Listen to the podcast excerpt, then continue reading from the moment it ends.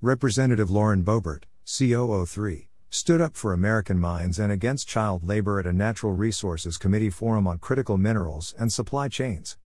Representative Boebert stated, "By advancing their radical Green New Deal policies, Democrats are waging war against American mining jobs and enabling child and slave labor in the Congo.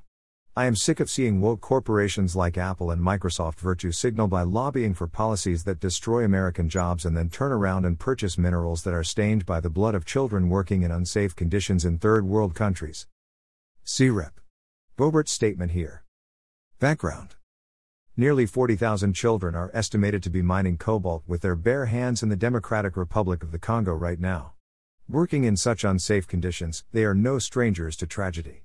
In September of twenty nineteen, fifty miners in the Congo lost their lives and drowned to death after a heavy rain filled their mine shaft.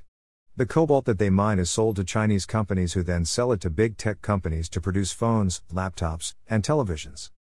If we implement the radical Green New Deal, the International Energy Agency estimates that production of lithium, cobalt, nickel, and other critical minerals must increase by three thousand percent by twenty forty.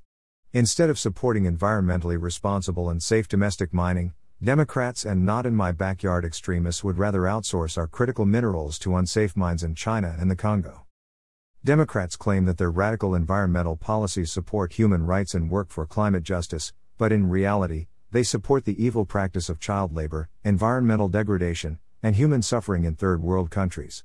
The Green New Deal's inconsistent goals of switching over everything to electricity while also banning domestic mining of critical minerals is unsustainable, irresponsible, and unethical. Instead of pushing a radical and inconsistent environmental ideology, Representative Boebert is proud to put American jobs first, support an all-of-the-above approach to energy development, and stand against international human rights abuses. Just a few years ago, this would be a bipartisan stance, but now, radical enviros have taken over the Democratic Party.